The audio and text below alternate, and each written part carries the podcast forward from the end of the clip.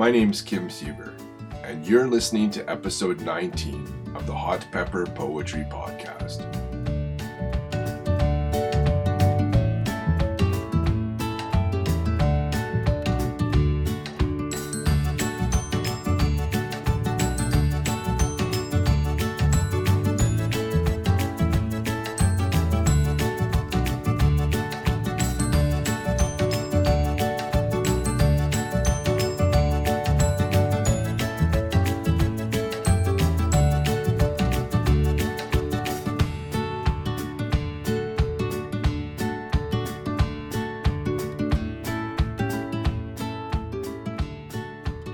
Welcome, everybody. I wrote a new poem this week. I wanted to share it with you, so we'll get right into it. It's called Lavender Soul. If you want to follow along while I'm reading, you can do so at siever.ca slash Kim.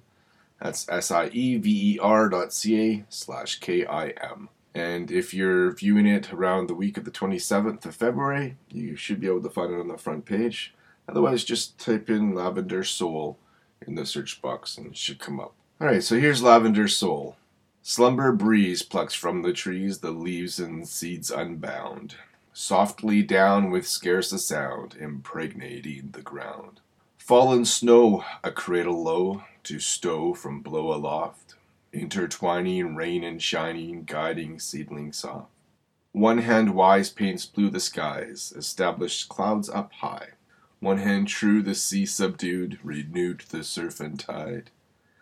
Planted groves and fashioned hooves and fin and wing prepared, ash and dust infused by hush, the rush of breath made bare. River shores and temple doors and forest floors are where voice above came down as dove to them in love declare. Manger still and garden spill and pierced heel nearby, quiet sight and mountain side and desert bright the cry. Seeded through a heart of blue, now made anew and wrought, planted pink inside the think, to never shrink in thought. Lavender, the soul to stir, binary blur abound. Hold both hands, I move to stand, with divine grand astound. So this was a tough poem to write, actually. Usually I can write my poem in a few days. This one took a couple of weeks. It took me a couple weeks just to get started because I was having difficulty just coming up with the imagery and how I should start this poem. The idea I had in my mind was to portray this duality of masculine and feminine in the divine, Heavenly Mother, Heavenly Father, and this idea that God, collective God. So if you view Heavenly Father and Heavenly Mother as one God, then this collective God is neither masculine nor feminine, but both masculine and feminine, and then they work together to accomplish the divine works. And then this duality, this masculine and feminine combination, is found within each of us as divine offspring. None of us are masculine or feminine, one hundred percent masculine or feminine, but each of us is a combination of masculine and feminine, a unique combination. And then we can use the masculine and feminine to be able to find our true potential. That's the idea I wanted to capture in this poem. And so I wanted to find these ways that our heavenly parents work together, that they cooperate and complement each other. So my first idea was I could use complementary colors, but it just wasn't working. And I just finished doing a poem about colors, Rainbow Tears, and I just didn't want to do another poem about color so close to that one. So that didn't work too well. And I was having a difficult time getting started on that one. And then finally I was going for a walk, I think, and I thought of planting a seed and it turning into a plant and how forces of nature work together to make that happen. So I thought, well, I could sort of start with that. So that's what got me started on the poem. And then I went in to talk about the roles of Heavenly Father and Heavenly Mother, and then I talked about the internal interplay between masculine and feminine within ourselves. But as I was writing this poem, the rhyming scheme started to emerge, and I realized that I I was going to give myself a few extra parameters and restrictions in this poem. Especially when I did the first line, I realized that I wanted to have a lot more rhyming in this poem than in the last few poems. I've had a I've had a handful of poems where I do lots of rhyming within each line, and so I wanted to do that again, especially after I finished the first line. So you see that in the poem. And then as I was going through, about halfway through, and I started to write the ninth and tenth lines, I realized that I had made seven, eight, nine, and ten all rhyme with each other. And rather than going back and changing nine and ten, what I thought I could do is have this cascading effect. So I do A A B B C C D D and then D D C C B B A A. So that's what I thought I would do. So that offered some difficult challenges as well, but I managed to work around them after some time. So yeah, it took a while to get through it. Let's just go straight into the poem and I'll start talking about the meaning behind each line. Slumber breeze plucks from the trees the leaves and seeds unbound. I think this is self-explanatory. The breeze comes in in autumn. It's a slumber breeze because winter's coming and nature's going to be hibernating or falling asleep. And so this autumn breeze is coming through and taking the leaves and the seeds from the trees, softly down with scarce a sound, impregnating into the ground. And so the leaves and the seeds are falling to the ground. And the seeds specifically end up getting into the ground, or at the very least covered by the leaves. Fallen snow a cradle low, to stow from blow aloft. After all the leaves fall off the trees, the snow comes along and it covers the seeds, protecting it from the wind, the winter winds being blown around.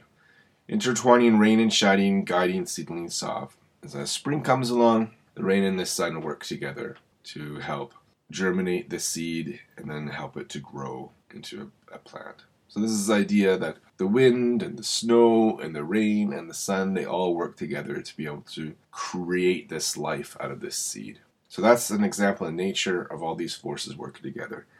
And then the next eight lines discuss Heavenly Mother and Heavenly Father and how they work together. One hand wise paints blue the skies, established clouds up high. So this is a reference to Proverbs chapter eight. This chapter is about Heavenly Mother. And then part of the chapter talks about the creation of the earth. Uh, verses twenty-seven and twenty-eight, there's actually a creation of the heavens and creation of the ocean. So this is found in both of these verses. So when he prepared the heavens, I was there. When he set a compass upon the face of the depth. When he established the clouds above. When he strengthened the fountains of the deep. So it's when he prepared the heavens, I was there. When he established the clouds above. So those are the two regarding the sky.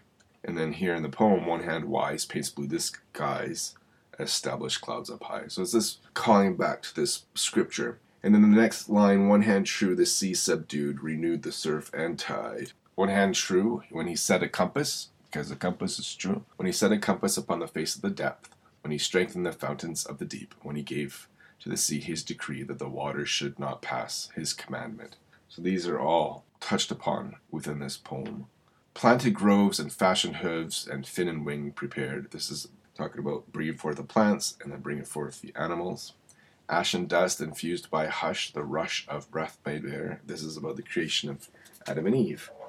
Ash and dust is that reference to ashes to ashes, dust to dust. How they're created from the dust. When we die, we become dust. So ash and dust infused by hush, the rush of breath made air. This is this idea that they became human when the breath of life was put into them, breathed into them. River shores and temple doors and forest floors are where voice above came down as dove to them in love declare. This is in reference to the three times where we hear a heavenly voice introducing Jesus Christ. So river shores represents Jesus' baptism. Temple doors refers to the coming of Jesus to the Nephites and Bountiful. And forest floors refers to the first vision when Joseph Smith received divine visitors. Voice above came down as dove. That's again reference to the baptism. To them in love declared. Again, just introducing Jesus. It's interesting that there's no gender mentioned in the scriptures in either of those three instances.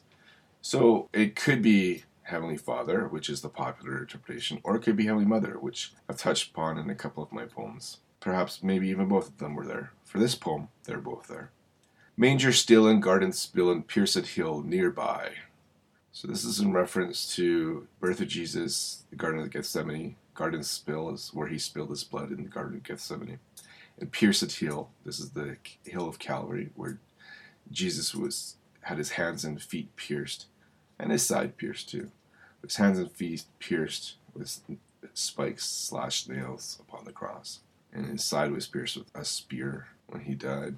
And so they're just nearby. And again, current understanding of Matthew twenty-seven and forty-six, Eli, Eli, Lama Sabachthani, is that Jesus was forsaken, which is interpreted to mean that God had left Jesus. But one way to look at that is that God didn't necessarily abandon him. He was still nearby, but maybe not responding. He could have still been nearby, watching and seeing how it would play out. And not just Heavenly Father, the traditional view of God, but both of them could have been there, offering support. We do read about an angel coming to visit Jesus when he's in, garden, in the Garden of Gethsemane in Luke twenty-two forty-three. I mean, you could take a little bit of literary license and say that it was his heavenly parents coming to visit him. I have mentioned in the past that it was Heavenly Mother. So this idea that they were nearby in these three instances, when he was born, when he suffered in the garden, when he was hanging on the cross.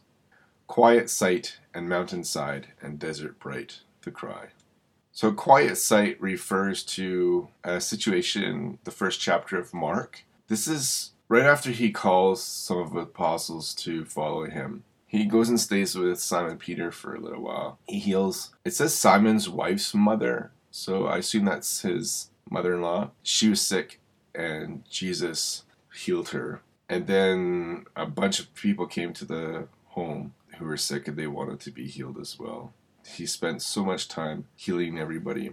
And this is early on in his ministry, right near the start. And it seems it was overwhelming, because in verse thirty-five we read, "And in the morning, rising up a great while before day, he went out and departed into a solitary place and there prayed." It seems to me that it was overwhelming for him because it was early on in his ministry. All these people had come to be healed. It says, "At even when the sun did set, they brought unto him all that were diseased and them that were possessed with devils, and all the city was gathered together at the door.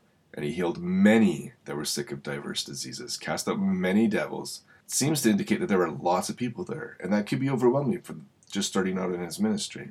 And these are the first miracles that he performed. So it makes sense that he would need some time to himself to gather his thoughts and to regroup. So the quiet sight refers to this solitary place. Mountainside refers to the many times when Jesus withdrew to a mountain. So for example, after he fed the five thousand, I mean technically it was five thousand men, as well as women and children, so who knows, there could have been thirteen, fourteen thousand people. After he had fed the five thousand, we read in Matthew fourteen twenty-two, "And straightway Jesus constrained his disciples to get into a ship, and to go before him unto the other side, while he sent the multitudes away. And when he had sent the multitudes away, he went up into a mountain apart to pray. And when the evening was come, he was there alone." So here he was again, wanting to take some time to himself, regroup. And this happens several times throughout the Gospels. So that's what this is referring to as well, the mountainside.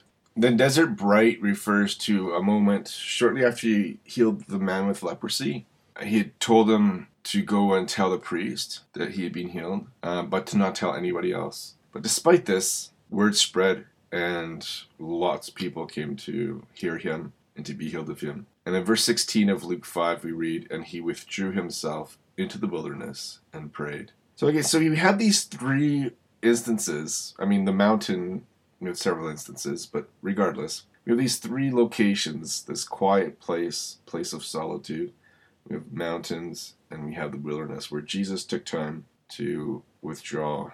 And so I like to think that maybe during these times that he was visited by his heavenly parents, and they've offered him counsel and guidance. And at the very least, he was able to pray and receive guidance through them spiritually, even if not literally. Either way, they're there as a source of support for him. Those are the eight lines where heavenly parents are working together to accomplish things, where we see the masculine and the feminine working together. The final four lines are now referring to the masculine and feminine working within each of us. "Seeded through a heart of blue, now made anew and wrought." So I picked blue because blue is this stereotypical masculine color, and it made the heart blue. When I was trying to decide, because I knew I wanted to use pink and blue and lavender, lavender because it's a mixture of pink and blue. I was having a hard time trying to figure out how I was going to implement those three colors into the poem. But then I thought of this idea of heart, mind, and soul. And so I decided to pick one of them for blue, one of them for pink, and one of them for lavender. I didn't pick blue for heart for a specific reason. Maybe just to contrast this with this idea that men can't show emotions. And so with the heart being blue, or masculine, it's showing that it's okay for men to show emotions. I don't know. Seeded through a heart of blue, now made anew and wrought. So seeded is just this idea that there's something planted within our heart, and it's made us new. Maybe this realization that we have this divine nature, to borrow a phrase from the L D S Young Woman program, one of their values, that we have this divine nature, that we find this spiritual purpose, maybe. So now made anew and wrought, wrought being a past tense of work, although it's not really used much anymore, except scripturally or maybe poetically, literarily. Like wrought iron. Wrought iron is iron that's put through a furnace and then twisted and manipulated into specific shapes. So it's this idea that our heart is worked into something new. We have a new heart, a new desire to follow Christ, maybe. I don't know, something along those lines. I just wanted to I just wanted to capture this idea of newness, this idea of new life, new creation. Planted pink inside the thing to never shrink in thought. So where blue was heart, pink is mind. And again, maybe it's this contrast between stereotypically women are more emotional than men. And now here they're more mental, whereas men are supposed to be smarter than women, stereotypically, I mean. Now we're making the mind the feminine.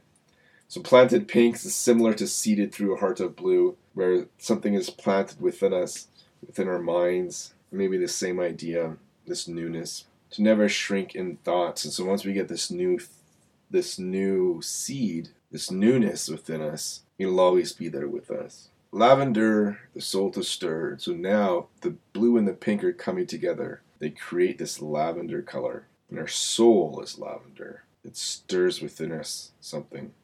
Now we have this, this newness planted in our heart, this newness planted in our mind, and something begins to stir within us. Something esoterically within us begins to stir. Binary blur abound. And so now this, this idea that we're either masculine or feminine, one hundred percent one or the other, this idea is blurred. In fact, this... the feminine and the masculine are blurred, so they're combining, and that's why you have this lavender. So we're neither masculine nor feminine. Hold both hands. This references back to earlier in the poem, in lines six and or five and six. One hand wise, one hand true. And I didn't mention that I didn't specify which hand is whom's. One hand wise, one hand true. I didn't mention which one is Heavenly Father and which one's Heavenly Mother. One hand wise probably references Heavenly Mother, because she, if you look at again at Proverbs eight and Proverbs three, she's referenced as wisdom. And I didn't assign that specifically to the skies because I thought that that's a feminine quality. I only assigned it because skies and wise rhyme.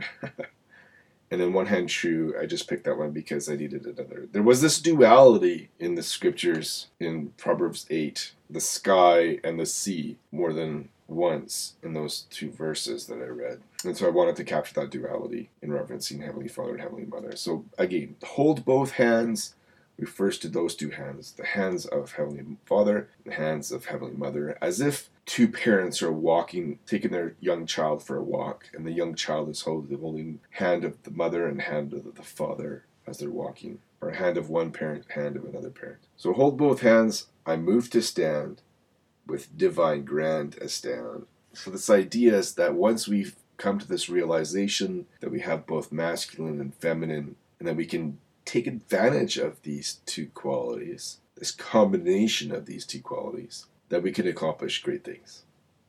So there's my poem, Lavender Soul. I hope you liked it. If you did, Leave me a comment on SoundCloud if you're listening there. If you're listening on iTunes, maybe head on over to my website at siever dot c a slash kim. Leave me a comment there. As well, if you like my poem, maybe share it on Facebook, Twitter, or wherever else that you share things that you like. And I look forward to talking to you again soon.